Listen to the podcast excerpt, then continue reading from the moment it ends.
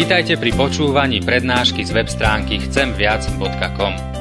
Portál chcemviac.com pre vás pripravilo slovenské evangelizačné stredisko. Nech vám táto prednáška poslúži na duchovný rast a múdru orientáciu v živote. Dajte ju do pozornosti aj iným. Pridajte si nás na Facebook alebo Twitter. Chcemviac.com. Viac ako dáva tento svet. Skloňme sa pred tvárou Božou a spolu so žalmistom takto vyznajme. Blahoslavený muž, ktorý nechodí podľa rady bezbožníkov, na ceste hriešnikov nestojí a v kruhu posmívačov nesedí, ale v zákone hospodinovom má záľubu. O jeho zákone rozíma dňom nocou.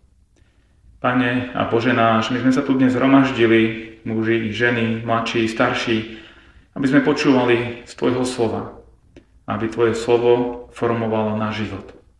Aby sme mohli byť Tebou blahoslavení, Tebou požehnaní a žiť k Tvojej sláve tu na zemi a potom ťa väčšine oslovovať v Tvojom kráľovstve. Preto prosíme, sklon sa svojim svetým duchom k námi teraz, aby si posvetil naše srdcia, aby boli oni schopné príjmať to, čo nám chceš Ty aj dnes povedať. V mene Ježiša Krista. Amen. Milí bratia, milé sestry, budeme čítať teraz Božieho slova, ako ho nachádzame v starej zmluve, a to v knihe Sudcov, v kapitole 6. od 11. po 16. verš. Kniha Sudcov, 6. kapitola, verše 11 až 16. V mene Božom čítame tam tieto slova. Vtedy prišiel aniel hospodinov a sadol si pod dub Abiezerovca Joáša vo Fre, kým jeho syn Gideon mlátil v lisovni pšenicu, aby ju zachránil pred Midiancami. Aniel hospodinov sa mu zjavil a povedal, hospodin je s tebou, silný hrdina. Gideon mu povedal, ach, môj pane, prečo nás toto všetko postihlo, ak je hospodin s nami? Kde sú všetky jeho predivné skutky, o ktorých nám rozprávali otcovia, keď hovorili, hospodin vás vyviedol z Egypta? Teraz nás hospodin zavrhol a vydal Midiancom do rúk. Hospodin sa obrátil k nemu so slovami, Choď s touto svojou silou a vysloboď Izrael z rúk Midiancov, veď som ťa poslal. Ale on mu odpovedal, ach, pane, čím mám vyslobodiť Izrael? Hľa, môj rod je najchatrnejší v Menašem a ja som najmladší v dome svojho otca. Hospodin mu riekol, keď budem ja s tebou, porazíš Midiancov ako jedného muža. Nech Pán Boh požehná tieto slova v našich životoch aj dnes. Amen. Milí bratia a sestry, včera by som trochu získal motiváciu pre túto dnešnú nedeľu. Sme boli s deťmi pri Rozhanovcia, respektíve Beniakovca, Beniakovci, aby sme si pozerali tú rekonštrukciu tej slávnej vraj bitky z minulosti. Trochu, aby sme privoňali k tým dávnym dobám hrdinov, kedy sa preháňali na koňoch s mečom a v plnej zbroji. Bolo tam množstvo ľudí, samozrejme mnoho chlapcov, mládencov i dospelých mužov, ktorí sa túžili aspoň dotknúť sa niektorého z tých mečov, ktoré tam mali tí účinkujúci so sebou, prípadne si nadliezť na seba aspoň prilbu alebo nejakú časť brnenia a odfočiť sa. Asi najväčšie nadšenie som videl tam v očiach jedného takého chlapca, e, ktorý keď si tam skúšal meč, tak jeden z tých účinkujúcich, oblečený za toho rytiera, ho ako vyzval, že môže s ním trochu šermovať, tak meče rinčali, štíty o seba narážali a ten malý chlapec bol úplne vo vytržení, prežíval možno najväčšiu bitku svojho života ako veľký rytier. Keď toto hovorím, možno si rozmýšľate, že o čom to rozprávam. Ak vy, milé sestry, ak vám toto nič nehovorí a neprežívate nejaké nadšenie v srdci z toho úvodu, ktorý som povedal, tak je to úplne v poriadku a vôbec vás to nemusí trápiť, lebo toto naozaj sa ani tak nechce prihovoriť k vášmu srdcu, ako skôr k životu nás mužov. Ale ak aj vy muži zostávate chladní pri týchto predstavách slávnych rytierov, tak potom si treba položiť otázku, či sa náhodou nevytratilo z nášho života niečo, čo by tam predsa len malo byť prítomné, čo nám dal Boh. Samozrejme, hrať sa na rytierov môže byť aj tak trochu detinské, možno úsmevné. Ale aj v tej hre sa prejavuje niečo, čo je nám, mužom, vlastné, túžba po hrdinstve, po rytierstve, A toto je niečo, čo nám dal do života Boh a za čo by sme sa nemali hambiť, ale čo by malo slúžiť tiež k Božej sláve. Tých dobách stredoveku, kedy žili rytieri, tak sa od rytierov očakávalo, že budú aj rytiersky žiť. To, že narábali mečom, to bola len jedna časť toho, kým boli rytieri. Ideálny rytier mal ochraňovať ženy, mal byť milosrdný k nepriateľovi a mal žiť podľa kresťanských zásad. Tieto vlastnosti sa nazývali aj rytierskými cnosťami. A rytierské spôsoby boli také dôležité, že boli zostavené celé kódexy toho, ako sa má rytier správať v rôznych situáciách. Potrebujeme aj dnes rytierov? Som presvedčený, že áno. Možno nie preháňajúcich sa na koni s mečom v ruke, ale určite takých, ktorí budú aj dnes stáť na strane slabých, ktorí budú vedieť prejaviť veľkorysosť voči protivníkovi a ktorých charakter bude ozdobou ich života. Žiaľ, keď pozrieme na mnohých hrdinov dnešných dní, na mnohých politikov, manažérov či celebrity, tak medzi nimi nájdeme pramálo skutočnej rytierskosti. Skôr by sme mohli povedať, že mnohí z nich sú takí lúpežní rytieri. Možno ešte medzi športovcami sa nájdú niektoré z týchto rytierských cností zachované.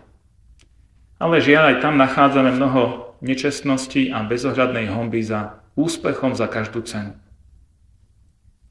O to viac táto doba potrebuje mužov, ktorí budú rytiermi vo svojich rodinách, vo svojej práci, ale aj u nás v cirkvi.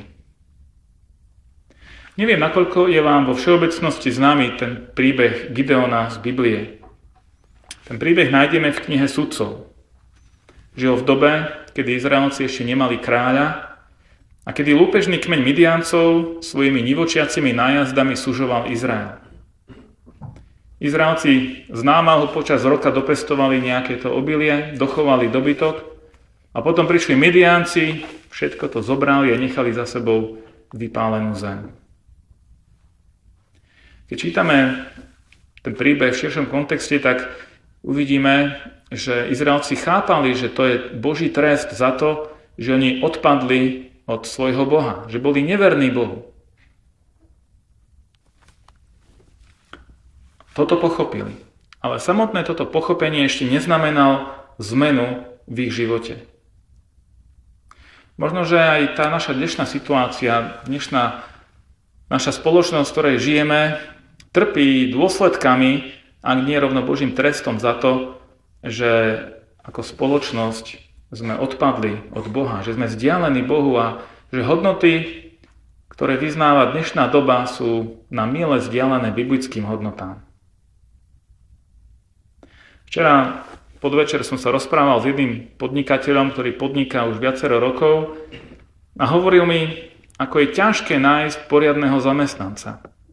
V priebehu tých rokov hovoril, že už mal asi 80 zamestnancov a z nich možno 5, 5 z 80 je takých, alebo bolo takých, na ktorých sa mohol spoľahnúť. Väčšina sa snažila ulívať z práce, podvádzať, kradnúť, okradať svojho zamestnávateľa a mnohé ďalšie. A hovoril, že žiaľ úplne jedno, či to bol biely alebo nebiely. Úplne jedno, či to bol vzdelaný človek, vysokoškolsky vzdelaný alebo jednoduchý človek, či to bol niekto z rodiny alebo úplne cudzí. Väčšina úplne zlyhávala a proste bola nepoužiteľná pre to, aby jeho firma mohla prosperovať. Veľmi smutný obraz toho, ako chýba práva rytierskosť medzi nami. Vráťme sa však ku Gideonovi. V tej ťažkej dobe nachádzame tohto biblického hrdinu ako tajne mláti pšenicu. Bol to hrdina v úvodzovkách. Aspoň Gideon sám seba ako hrdinu istotne nevidel. Vidno to z jeho slov, že keď ho oslovil aniel Boží posol, tak hovorí Ach, páne, čím mám vyslobodiť Izrael? Hľa, môj rod je najchatrnejší v Menašem a ja som najmladší v dome môjho otca. A predsa, keď čítame tento príbeh, zistujeme, ako z tohto mladého muža, ktorý mal komplexy sám zo seba, ktorý sa vôbec nesprával hrdinsky, skôr bojazlivo, ako sa z neho stal vysloboditeľ Izraela. Doporučoval by som, aby ste si dnes, zvlášť vy otcovia, zoberte Bibliu a skúste so svojimi synmi prečítať si tento príbeh. Ale ak to nie je možné takto, tak môžete aj s cérami, ak máte céry, alebo aj mami. Ak, to, ak tú Bibliu otec nevie zobrať do ruky, tak nech zobrie radšej mama alebo starí rodičia a prečítajte tento príbeh. Pretože aj keď je to o hrdinoch, o mečoch a o boji, myslím, že je to príbeh, ktorý má čo povedať každému z nás aj v dnešnej dobe. Je to príbeh o tom, ako Pán Boh dokáže použiť človeka, aj keď sa on sám podceňuje, dokonca keď ho podceňujú ostatní ľudia. Keď Gideona oslovil Boží posol, najprv sa začal Bohu stiažovať. Ach, prečo toto všetko sa muselo stať? Kde sú tie tvoje predivné skutky? A tak ďalej. A potom, keď ho Boh poverí úlohou, má vyslobodiť Izrael z rúk Midiancov, tak sa začne vyhovárať na svoju slabosť a na svoju malosť. A potom, keď teda Pán Boh trvá na tom poverení tejto úlohou, tak žiada od Boha nejaké znamenia, aby mu Pán Boh potvrdil, že naozaj bude s ním a teda, že, že vyhrá. Jednoducho, neviem, keby som bol v tej dobe a mal som ja za úlohu nájsť nejakého hrdinu, ktorý vyslobodí Izrael z rúk Midiancov, neviem, či by som prišiel ku Gideonovi. Ale práve preto je tento príbeh tak mocný. Ukazuje nám, že Boh sa veľmi rád prejavuje cez naše slabosti. A nezáleží na tom, aký sme mocní, ani či sa hrdinsky cítime, ale to, čo rozhoduje, je, či poslúchneme Boha a či budeme konať podľa Jeho slov. A v tomto je aj v dnešnej dobe skutočné hrdinstvo. Poslúchnuť Boha a konať podľa Jeho slov. Platilo to vtedy a platí to aj dnes. Tou prvou ťažkou úlohou, ktorej čelil Gideon, nebolo poraziť Midiancov, ale urobiť poriadok vo svojom živote a vo svojej domácnosti. Prvá úloha, ktorú dostal, bolo, že mal zbúrať bálov oltár, ktorý bol u nich doma postavený, v dome jeho otca.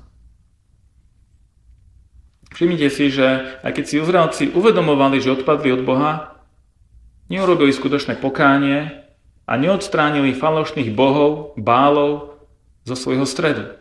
Sťažovali sa, horekovali, ale ďalej tolerovali a možno uctievali, kláňali sa cudzím Bohom. A tak aj dnes, v dnešnej dobe, mnohí sa v ťažkostiach stiažujú, dovolávajú sa Božej pomoci, ale nie, nie sú ochotní urobiť skutočné pokánie, obrátiť sa naozaj k Bohu a odstrániť tých falošných bohov dnešnej doby zo svojho života a začať žiť podľa Božích princípov. Keď Gedeon toto spravil, šlo mu skoro okrk, pretože jeho susedia, celá dedina sa vzbúrila a žiadala trest pre Gideona, že si dovolil zbúrať bálov oltár a postavil oltár hospodinovi. A niečo podobné čaká každého aj dnes, keď sa prizná k Bohu, keď odstráni falošnú bezmožnosť zo svojho života, keď dá najavo, že chce kráčať Božou cestou, tak mnohí ho vysmejú, alebo sa pobúria na tým, pohoršia, čo za fanatika, čo toto stváraš. Viete, problém dnešnej doby nie je to, že by bola protináboženská. Aj vtedy tá doba bola náboženská, ale nestála pri hospodinovi. Aj dnešná doba je v mnohom nábožensk- voči náboženstvom tolerantná, otvorená. Ale nie voči človeku, ktorý sa jasne postaví, ja som na Božej strane. Ja uctívam hospodina. Mojím spasiteľom je Ježiš Kristus. Voči tomuto takémuto jasnému svedectvu a vyznaniu viery e, svet nemá pochopenie. Ale Gideon obstál a toto, malo víťazstvo, toto malé víťazstvo malo ho pripraviť na ešte väčšiu úlohu. Všimneme si, že skôr ako Gideon mohol prikročiť k tej veľkej úlohe záchrany celého národa, Boh chcel, aby dal do poriadku svoj vlastný život a život v jeho rodine. Je pravda, že to neznamenalo, že celá rodina sa obrátila hneď k Bohu. Skôr to tolerovali a tak ani našou úlohou nie je obracať členov našej rodiny. To je, to je Božia úloha. Duch Svetý je ten, ktorý môže obrátiť srdce človeka k sebe. Ale našou úlohou je, aby sme podali svedectvo o tom, kde stojíme my a komu chceme slúžiť. A chceme byť aj my Bohom použití aj vo väčších veciach, možno v práci, možno v cirkvi, možno naozaj na tej celonárodnej úrovni, tam, kde treba začať, je to, aby sme sa boli ochotní porátať s bálmi, s tými falošnými bohmi vo svojom vlastnom živote a vo svojej rodine. Neznamená to, že okolina bude tlieskať a že všetci budú chápať, čo robíme, ale ako som už povedal, našou, našou úlohou je vydať svedectvo o tom, komu veríme my. Poďme ešte krátko k tej rozhodujúcej bitke. Gideon dal rozhlásiť, že zhromažďuje vojakov proti Midiancov a zhromaždilo sa asi 32 tisíc Izraelitov. Midiancov, len tak pre zaujímavosť, bolo 120 tisíc. Čiže jeden Izraelita mal zvládnuť necelých 4 Midiancov. Možno pri troche šťastia by to aj bolo možné. Ale Boh povedal Gideonovi, máš príliš veľa vojakov. Vyzvi tých, ktorí sa boja, nech idú domov. Tí, ktorí nie sú odvážni, ktorí, ktorí prišli možno len preto, že druhí idú tiež, tí nie sú použiteľní v mojej armáde. A keď Gideon dal túto výzvu, tak 22 tisíc vojakov sa vrátilo naspäť domov. Zostalo mu 10 tisíc. Alebo hovorí ďalej, ešte stále máš veľa vojakov. A Gideon mal s týmito vojakmi prejsť ďalšou skúškou, kde budem to detálne rozoberať, teda toho, ako pili z vody, akým spôsobom, tak ich Boh rozdielil na dve skupiny a tá menšia, tých 300 bojovníkov, to boli tí, s ktorými mal Gideon tiahnuť ďalej do boja. Ja som si to predátával, nie je to až taká zložitá matematika. 300 Izraelcov proti 120 tisíc Midiancom. Na jednoho Izraelitu už nie sú štyria, ale 400 nepriateľov.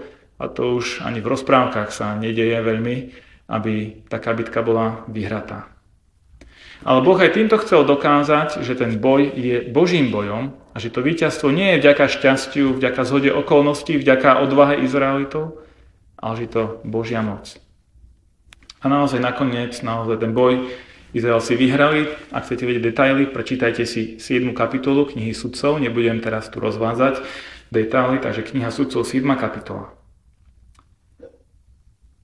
Apoštol Pavel napísal o pár storočí neskôr, náš boj nie je proti krvi a telu, ale proti kniežatstvám a mocnostiam, proti pánom sveta tejto temnosti, proti zlým duchom v nebesiach. Efeským 6. kapitola 12. verš. Ten boj, ktorý my dnes vedieme, je duchovným bojom. A tento duchovný boj tiež potrebuje svojich hrdinov. Hrdinov, ktorí sa vo viere Boha odvrátia od pohánstva od bezbožnosti dnešnej doby. Hrdinov, ktorí budú vyznávať a žiť hodnoty kresťanskej viery aj napriek tomu, že budú v menšine. Hrdinov, ktorí si Boh môže použiť vo veľkých víťazstvách, hoci budú sami aj slabí a v menšine. Ale pôjdu do tohto boja v poslušnosti a dôvere v hospodina. Viete, keby som bol ja Gideon v tej dobe a mal by som možnosť ovplyvniť, čo bude v Biblii napísané, tak mnohé z toho jeho príbehu by som zoškrtal a nepustil ďalej. Aby zostalo len to krásne, to hrdinské, to veľkolepé. A možno ten príbeh by sa svrkol na dva odstavce. Ale vďaka Bohu nie Gideon rozhodoval o tom, čo bude v Biblii. Riadil to Boh. A práve vďaka tomu je tento príbeh aj pre nás dnes príbehom nádeje. Nádej je v tom, že Pán Boh si rád použije nie veľkolepých a dokonalých ľudí, hoci aj tí majú šancu u Boha, ale Boh si chce použiť tých, ktorí napriek svojej slabosti sa odvážia Bohu dôverovať a ho poslúchať. Nech vás Pán Boh požehná. Amen.